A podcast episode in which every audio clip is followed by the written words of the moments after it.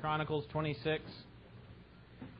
And then we'll come to our passage that we're going to look at tonight, but let me just ask you to turn to 2 Chronicles 26 to begin. Past success is not a guarantee of future results. There's a fine line between pleasing God and defying God, and the shift away from pleasing God to turning against God is very subtle. And up until this point in his life, David has been the model of spiritual wisdom and maturity. He has held fast to obeying God. He has stood up to God's enemies. He has defended God's fame. He has endured hardship like a good soldier.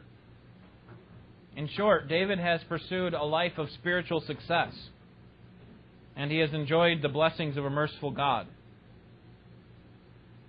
But with great physical success also comes great responsibility. And with great earthly success, we have great potential for spiritual disaster. And so we must always be on guard. The great danger of earthly success is that, that we are more prone to think that we are independent from God, that we don't need God where we think that we have control of our lives. We think that all of the efforts or all of the uh, successes that we have enjoyed are because of our efforts, our ingenuity, our thoughtfulness, our strength. And even though we may have gotten here to the place of success, physical, financial, whatever kind of success, even though we've gotten here by the grace of God, depending on God all, all the way, what can happen is when we get here, we look back on those things and think, you know what? Actually, that was me. Look at all the things that I did. Look at how, how well I did this thing. It was my strength, my wisdom. And once we evaluate our circumstances in that way, it's only a matter of time before we fall hard. Once we get to the place where we think we have accomplished our success apart from God, then we're on the brink of disastrous failure. Look at this text. We're not going to read through the whole thing. I'm just actually going to skim through it, um, beginning in verse 3. Uzziah was 16 years old when he became king, and he reigned 52 years. Verse 4 He did right in the sight of the Lord according to all that his father Amaziah had done. So here we have someone that's concerned about the things of God. He's wanting, he, he has the interests that God has. He's wanting to uh, get rid of the, the altars that are being set up to false gods. He's wanting to, to make sure that God is worshipped. Verse 5 He continued to seek God in the days of Zechariah. And then at the end of the verse, as long as he sought God, God prospered him. In verse 6 Now he went out and warred against the Philistines and broke down the wall of Gath. Verse 7 God helped him against the Philistines. Verse 8 The Ammonites also gave tribute to Uzziah and his fame extended to the border of Egypt, for he became very strong. Verse talking about building in verses 9 and 10. Verse 11 Uzziah had an army ready for battle, which entered combat by divisions. And then it talks about how many he had under uh, his direction in verses 12 and 13. Verse 14 Moreover, Uzziah prepared for all the army shields and spears, so he's equipping them with the instruments that they need. In verse 15, he made engines of war, invented by skillful men to be on the towers and on the corners for the purposes of shooting arrows. Hence his fame spread afar, for he was marvelously helped until he was strong. And then notice verse 16. But when he became strong, his heart was so proud that he acted corruptly, and he was unfaithful to the Lord his God, for he entered the temple of the Lord to burn incense on the altar of incense. Then Azariah the priest entered after him, and with him eighty priests of the Lord, valiant men. And they opposed Uzziah the king, and said to him, It is not for you, Uzziah, to burn incense to the Lord, but for the priests. And at the end, the end of the verse, But for you have been unfaithful, and you will have no honor from the Lord God. Verse 19, But Uzziah, with a censer in his hand for burning incense, was enraged. And while he was enraged with the priest, the leprosies broke out on his forehead before the priests in the house of the Lord beside the altar of incense. Uzziah was standing firm. He was doing what was right in the sight of the Lord for most of his career. But once he got to a place of success, as a recipient of God's mercy, enjoying much earthly success, he's standing firm. And he thinks he's standing firm because of what he has done. But if a person thinks that he's standing firm, he needs to be careful that he doesn't fall. Now we can turn to our passage, 2 Samuel chapter 11. 2 Samuel chapter 11. David enjoyed much success. David was a recipient of God's mercy.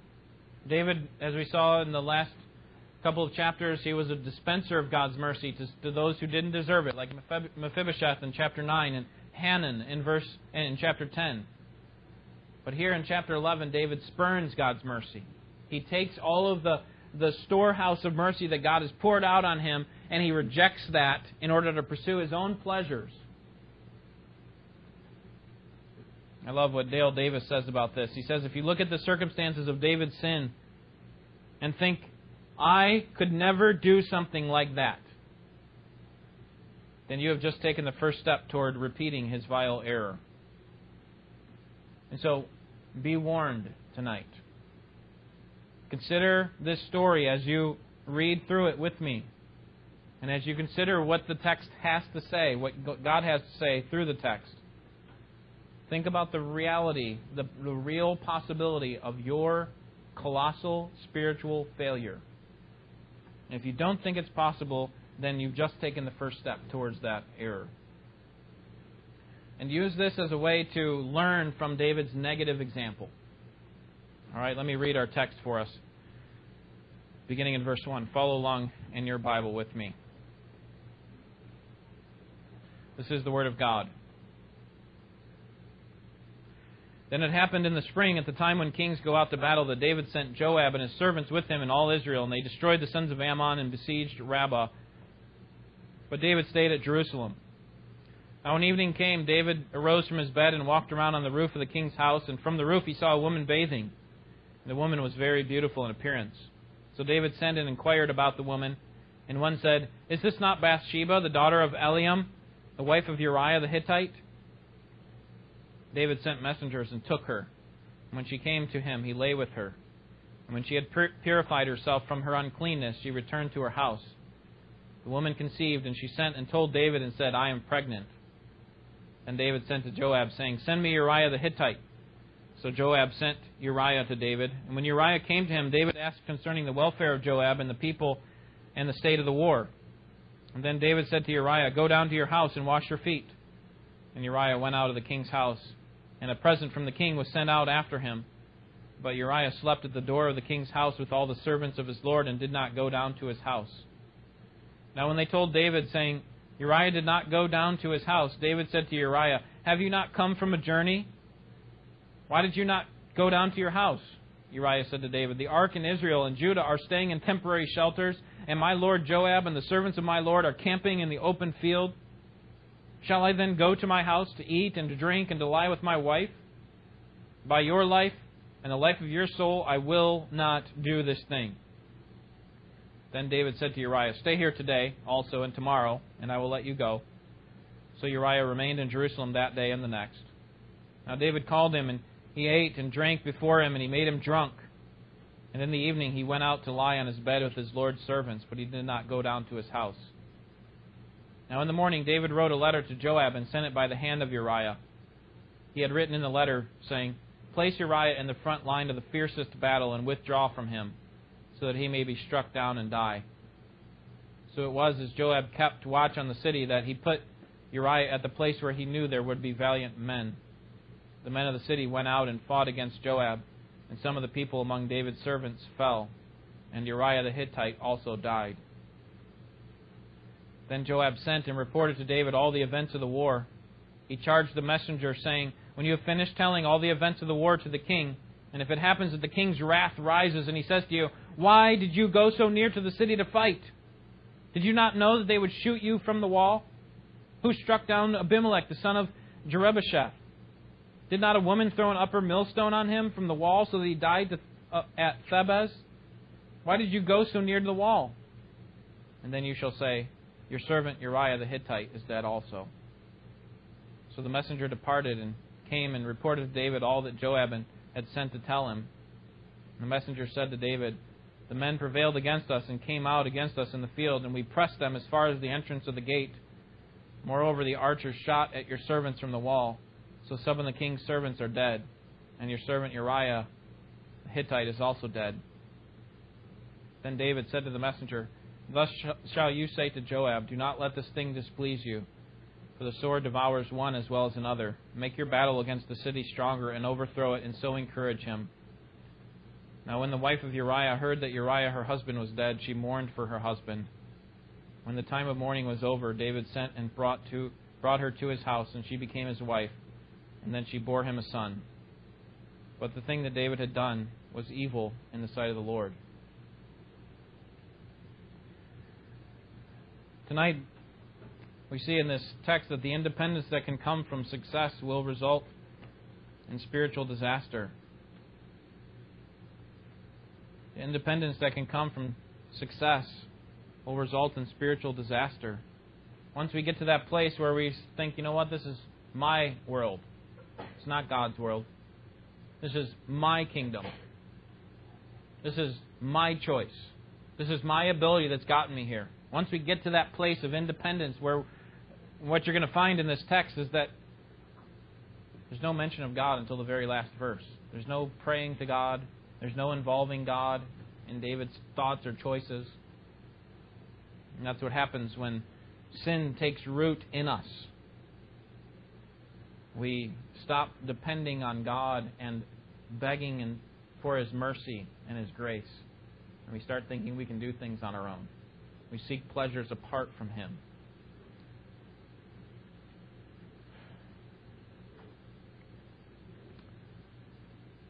First thing we see in verse 1 is that successful people are less and less compelled to depend on God. And when I say successful, I put it in quotes there because um, I, am uh, being facetious here or, um, ironic. Okay, this is not really successful people, but in terms of the world's thinking, David is successful. He, he has much goods at the hand of God's mercy. He's received much, even spiritual good, has been stored up for him and given to him. And what we find in verse 1 is that successful people are less and less compelled to depend on God. And in verse 1, uh, we find that, that, the, that David is sending out the men to go fight against the Ammonites. Now, David and his men had already defeated the Ammonites in chapter 10 out in Israel's territory. But now, what David's doing is he's sending his men to their hometown. He's sending them to the Ammonites' capital city of Rabbah. And they're going to win and, and make sure that this um, tribute is actually given to Israel from the Ammonites. That there is this sovereign, uh, the suzerain vassal, treaty that, that takes place.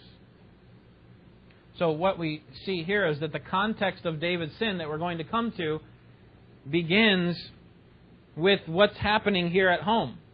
That all of the men that, that are going out to battle are, are gone, and David's left at home at the palace. It was springtime, and the context of David's sin is not coincidental. It's the time when the text says the kings normally go out to battle, but David stayed home. David stayed in Jerusalem. Now, what I want you to see is that this is not a sin in itself. What David is doing by staying home, you know, often people preach in this way, and, and, and I'm not going to I'm not to condemn them or anything for preaching this way, but but I think that this is not sinful that David stayed home. I think it's just actually a, a symbol or a, a recognition that God has actually done some great work in David that he actually has the ability to stay home. Because there are other battles. In fact, in chapter 10, verse 7, you can go back there. This battle against the Ammonites is one in which David stayed home as well. It says, uh, David sending them out to war, and it says, But the remainder of the people he placed in the hand of Abishai, and he arrayed them. That's not the verse I'm looking for.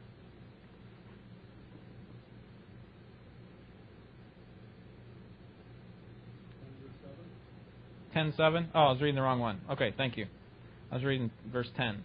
Verse 7. When David heard of it, he sent Joab and all the army, the mighty men. So David's at a place where normally kings, because of the nature of their responsibilities, they actually have to be in the battle.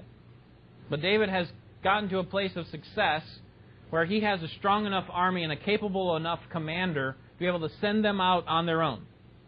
So this is not a sin or even an act of foolishness on David's part to stay home, but it does give us a window into what kind of success he was enjoying as king of Israel. At the other at the time when other kings were compelled to lead their troops in battle, David had a, a strong enough military to be able to send them on his own.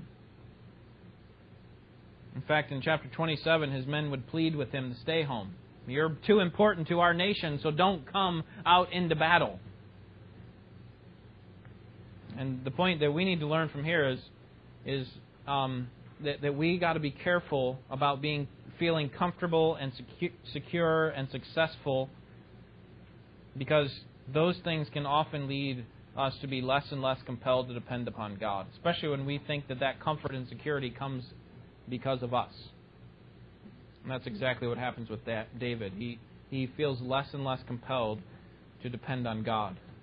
Second thing that we see in verses 2 through 5 is that successful people get what they want without consulting God. David gets what he wants without consulting God.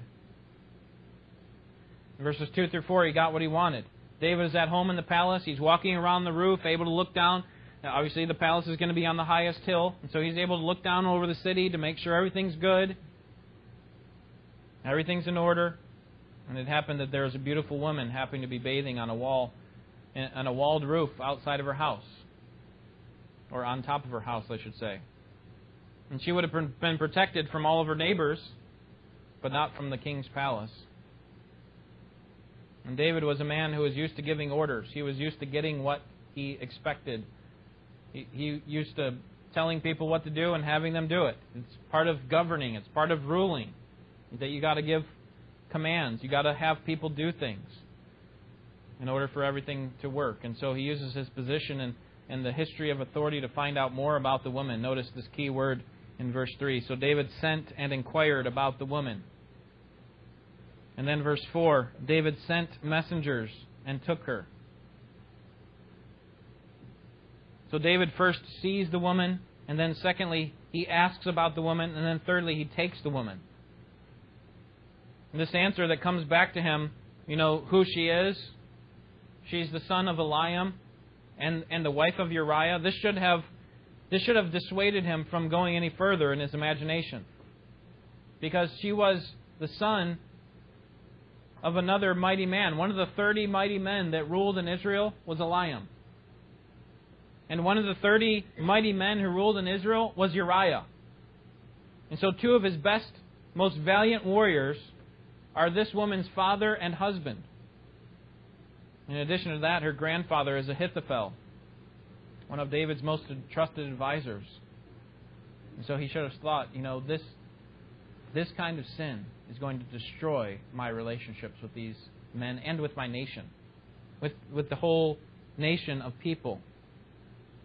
Instead of dissuading him, it actually, he decided to go through with it. He took her in verse 4. And this digression from a look to a took, from a glance to an act of immorality, is very subtle. He looked, he inquired, and then he took and lay with her. It's very similar to what happened in the Garden of Eden, Eden, right? That when she saw the fruit, she looked at it, then she desired it, and then she ate and gave it to her husband with her. This is the nature of temptation that leads to sin. We see something that's desirable, we, we think on it, we desire it, and then we take it. So David was used to getting what he wanted, and here he gets what he wants. There's one problem. And that's found in verse 5. And the problem is that she conceived. If she hadn't gotten pre- pregnant, this could have been gone unnoticed. It would just be him and her that knew about it, and they could have gone on with their lives. finds out that she's pregnant. At this point, David could have come clean, confessed his sin openly, and repented, but instead, he decides to. And really, the rest of the text is all about David covering it up. This is the real, where the real tragedy comes. I mean, the tragedy is in defying God and committing immorality with a woman. But, but there's even greater tragedy to come in his covering it up. And so, thirdly, we see that successful people cover up the damage they've created in verses 6 through 25. Successful people cover up the damage they created, and actually, David's pretty good at it from a human perspective, perspective of covering it up, isn't he? He gets the job done. And by the end, what you're going to see is that he actually makes himself out to be the hero in the whole thing. so again, David accomplished what he want. He, he accomplishes what he wants. In verses six through twenty-one, he, he makes three attempts to cover up the sin. The first attempt is found in verses six through twelve. He sends he sends um, he sends weary Uriah home. First, he sends for Uriah.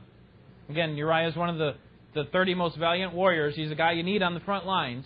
You need him fighting in the, in the battle. He's a guy that wins. And David sends for him.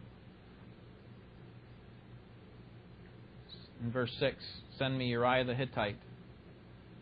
Uriah must be thinking, why would David ever send for me?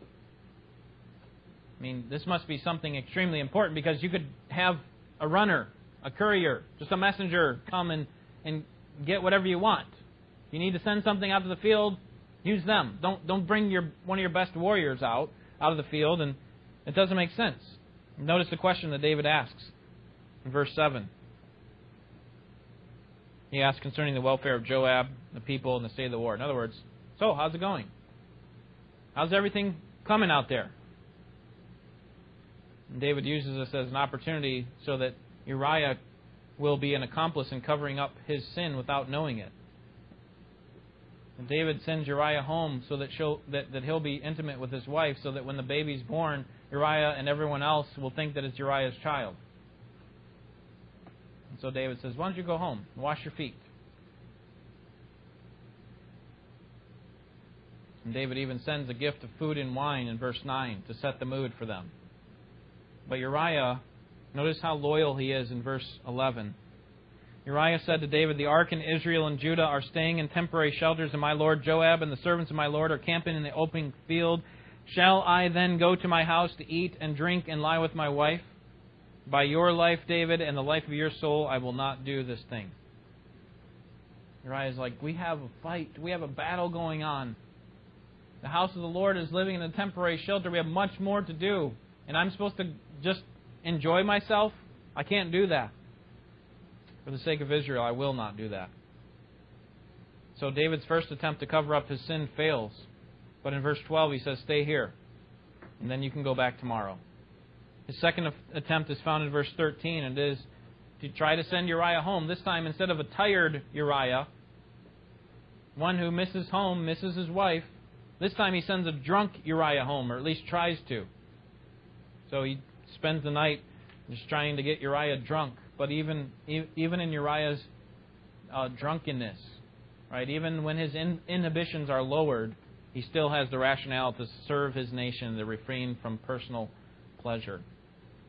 So David's second attempt to cover his sin fails, and so he tries a third time, and this time it's going to, to cost Uriah his life. The murder of Uriah at the hands of the Ammonites verses 14 through 21. Now, this third attempt for David to cover up his sin would be very risky because if he pulled it off, uh, because if he didn't pull it off, he would be exposed as a murderer and an adulterer. But if he could pull this off, if he could get Uriah out of the picture completely, he could have this sin go completely undetected.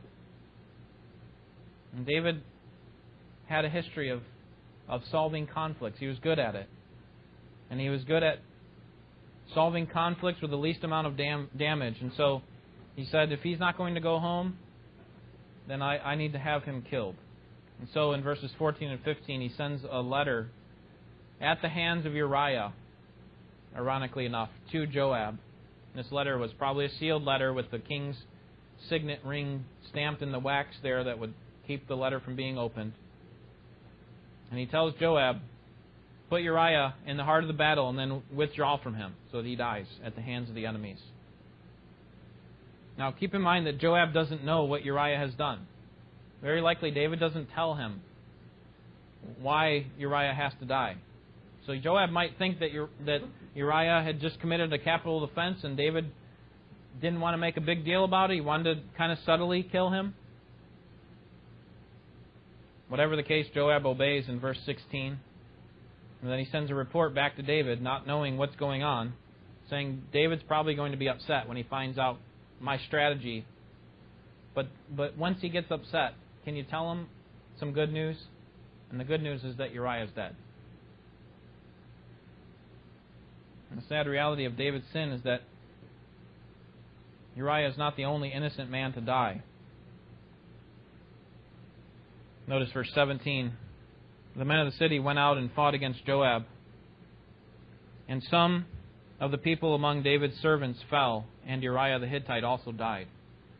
So we might think that the ideal situation in David's perspective is, you know, send Uriah out in the front and then withdraw from him, and only Uriah dies. But the nature of where they were at the walls, all the archers there, is that more than one person had to die. So you have some collateral damage with David's cover up. And Joab's confident that David is going to get mad when he finds out. I mean, what a poor military position. That's what this whole talk about Abimelech is about from Judges. Like, even Abimelech died at the hand of a woman who dropped a stone on his head.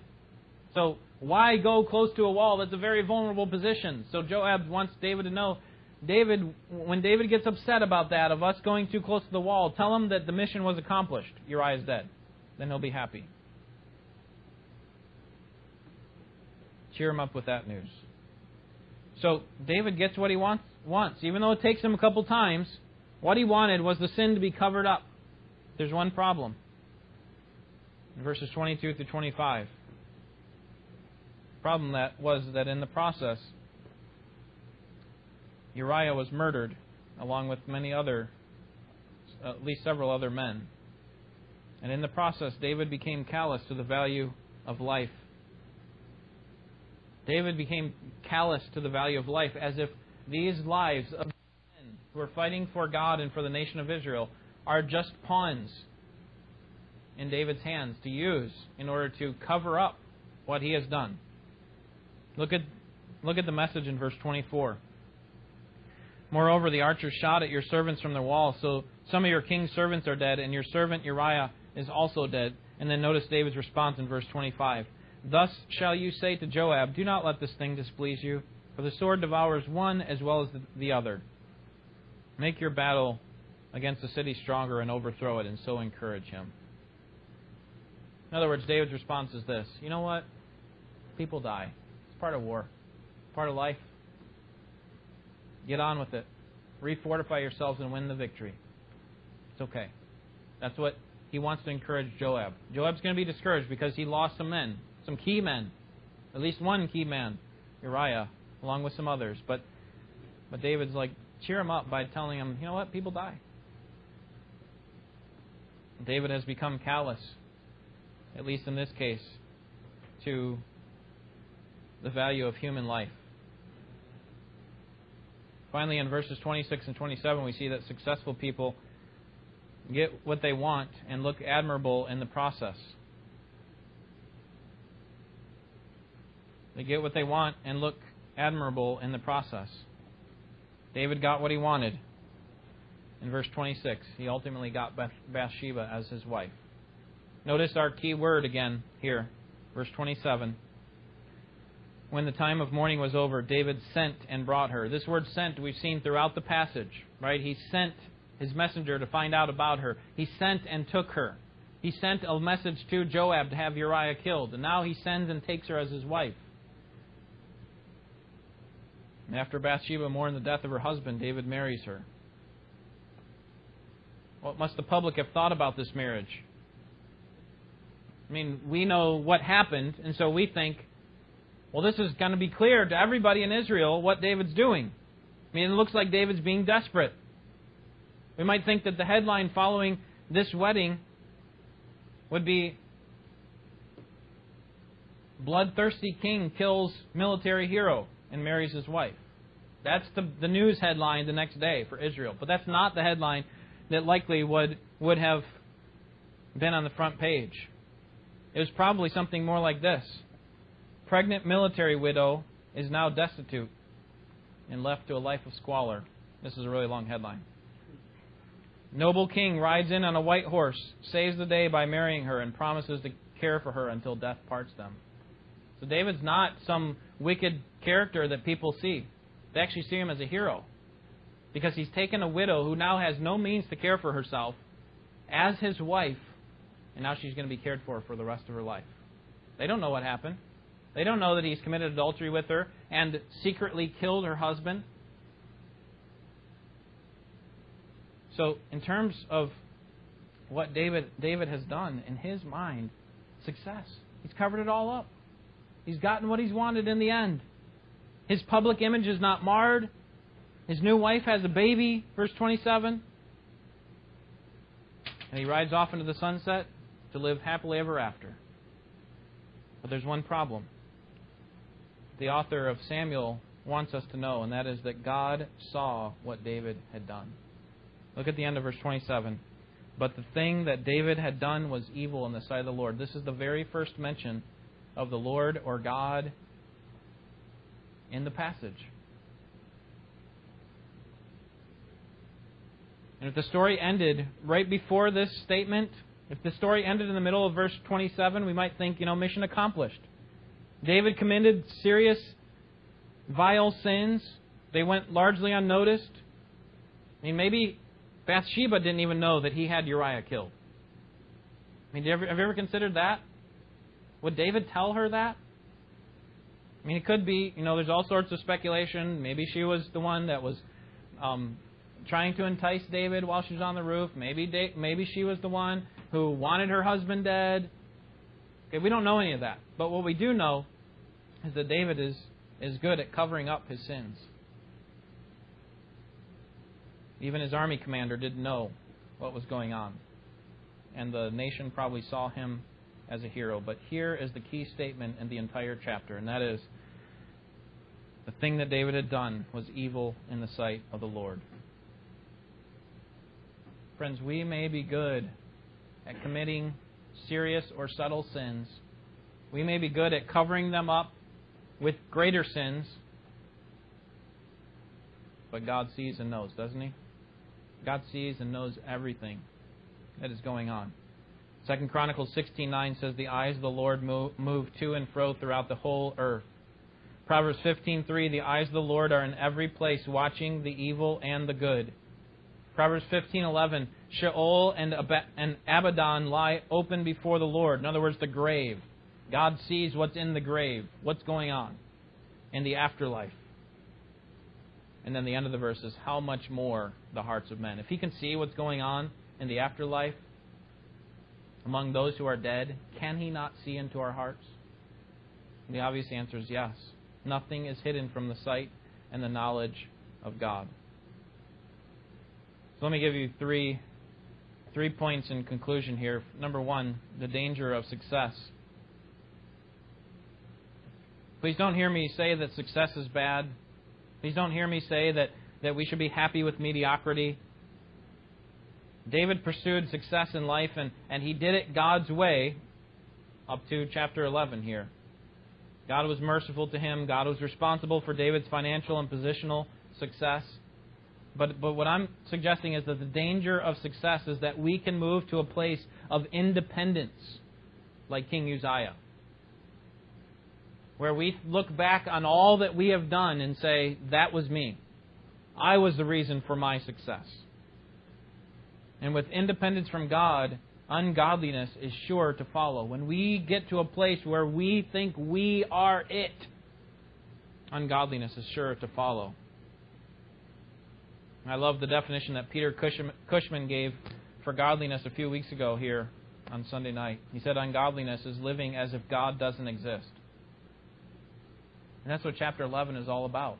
That is David to a T. He's living during this period of time as if God does not exist.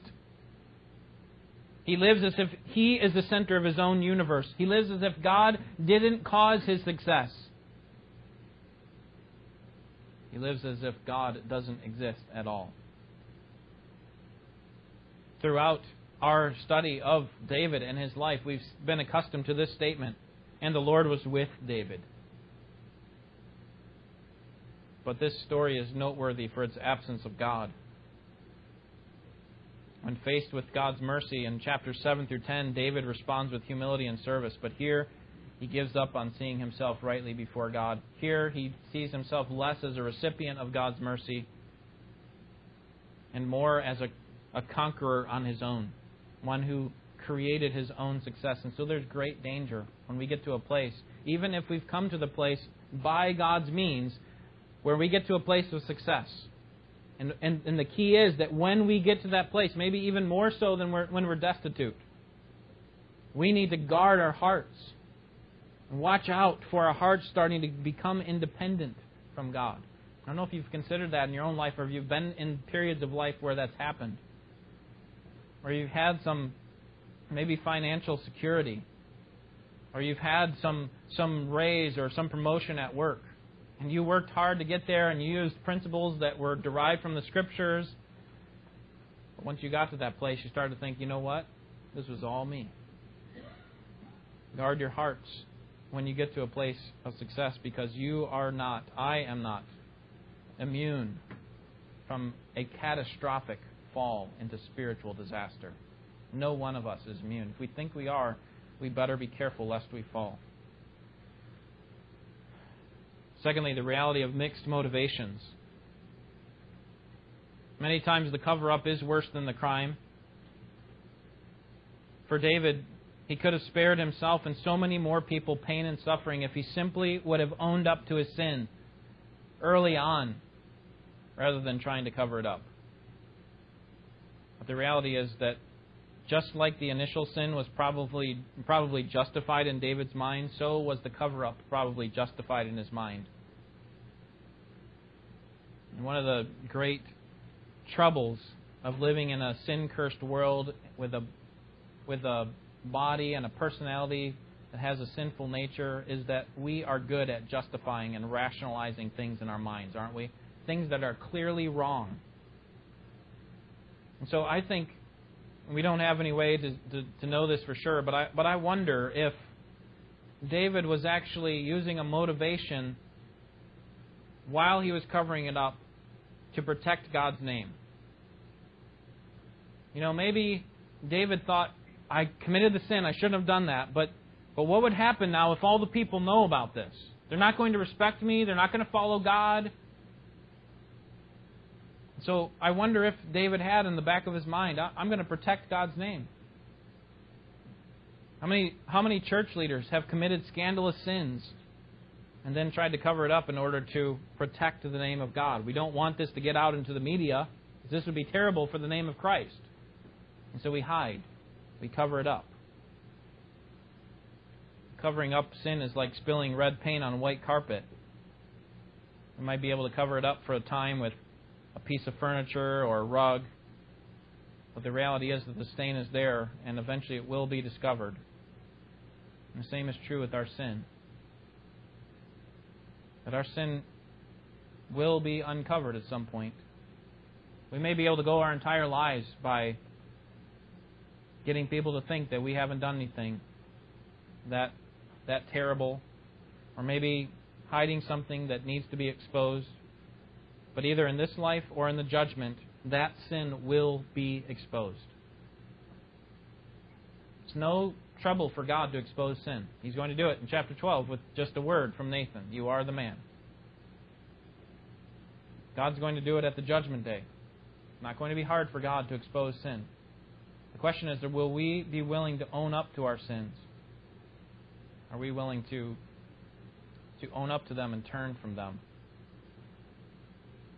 there is this reality of mixed motivation. I think we can be like David in that way, where we commit a sin and we don't want to make it worse. We don't want to, and so we're not gonna we're not gonna talk to anybody about it. You know, this sin is is pulling me down. I know it's caused lots of damage already, but you know I don't want to talk to anybody about it because I know it's just gonna it's gonna be embarrassing. People will think of me differently. So we need to guard ourselves against justifying or rationalizing our sin. Thirdly, the strategy of prevention. What do we do to avoid the sin of David? I've already mentioned that we need to guard ourselves when we get to a place of success, particularly because we can get to that place where we don't we think we don't need God, and then sin is lurking at the door. It's not that we avoid success, but we need to stop the pattern of sin as soon as as we see it. We need to stop we need to, to, to say no to the temptation as soon as we recognize it. I mean, let's think backward from the story and think of how much less damage there could have been if David would have said no at one step earlier. All right? So let's think backwards from the story. Would it have benefited David or the people if he had repented before Nathan approached him? We're going to come to that in chapter 12. I think the answer is yes. If we read Psalm 32, which goes along with this text, Psalm 32, verse 3, I think it is, David says that when I hid my sin, I was wasting away. My body was wasting away. Have you, have you had that experience? When you, when you had a sin that needed to be talked about, that needed to be exposed and dealt with, and you just kept burying it and hiding it. Doesn't it cause great misery? For David, he could have he could have um, he could have avoided all that by after acknowledging his sin. What we're going to find is that it's actually a year between the time that he commits adultery and murder and the time that Nathan actually confronts him. So his body's wasting away, knowing how miserable it is to be in, to live in opposition with God. Doesn't mean that he avoids the discipline that God would have sent, but certainly he would have avoided at least that temporary misery. How about let's go back a step further? Would it have benefited David if he had repented before he planned Uriah's death? Would it have benefited anyone else? Obviously, Uriah would still live. He would have died another way, apparently. Now, if David had stepped up and said, I have committed adultery, and owned up to it, and accepted the consequences of his sin at that time, it would have been ugly, wouldn't it? I mean, Uriah would have found out. Uriah would have hated him. He would lose trust in a number of people. But still, it would have been good because he would have saved lives. What about a step back? Would it have benefited David or anyone else if he had repented before he was immoral with Bathsheba? You know, maybe he just saw her and then inquired about her, but then said, you know what, that is not right. This woman belongs to someone else. I cannot covet my neighbor's wife. I cannot commit adultery. I cannot turn against God. You know, God would have forgiven him. No damage would have been done to Bathsheba, Uriah, those other men who were killed. No death would have come to their son. What if David would have repented even earlier than that? What about before he inquired about her? You know, he seen he, he saw her, he desired her, and then he repented at that point, before even asking about her. Obviously there's benefit there as well. You see,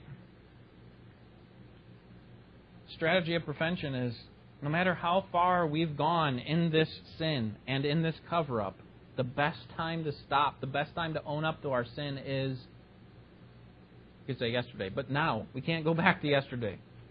The best time is now. Do you realize that if you don't own up to your sin now and the consequences of your sin now, that it's only going to be worse? You have to keep covering it up more and more. And what I'm calling for is not for us to come out and say, okay, here's all of my secret sins that I've done. That's not what I'm calling for. We're not going to have a public acknowledgement of all of our secret sins.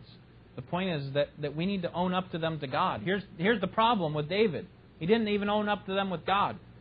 And if he would have simply said, God, I don't, I don't know what this is going to look like. I don't know what the next step is.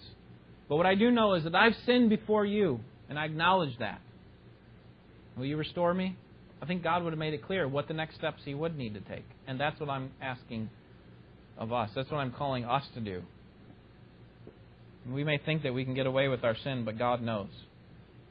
Nothing is hidden from His view, and it's only a matter of time before He exposes our sin for all to see.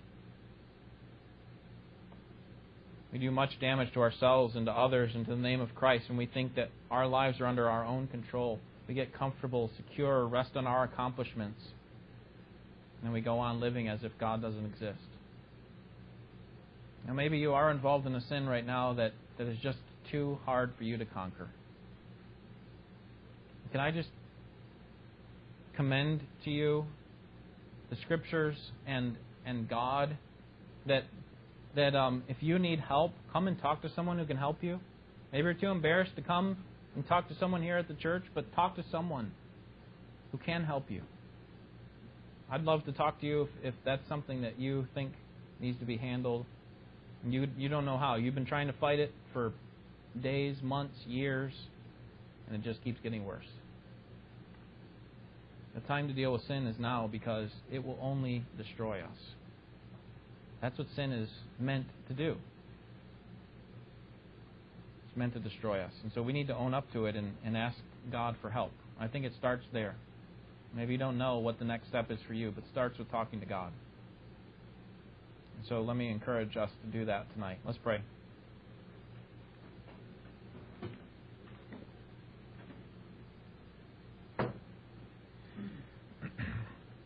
Father, thankful for the, the warnings that you give to us in Scripture that keep us from uh, turning farther away from you.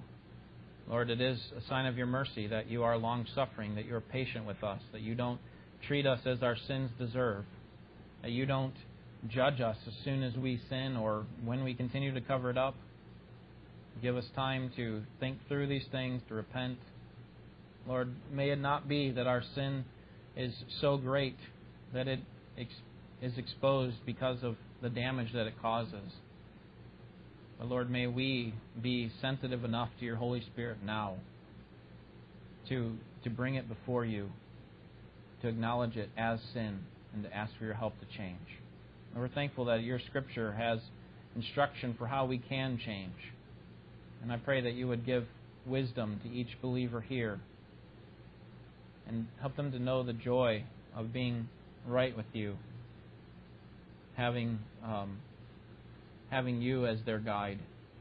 And Lord, help us not to get to a place where we think that we are independent of you, or we think that our success is a result of our own efforts and strength.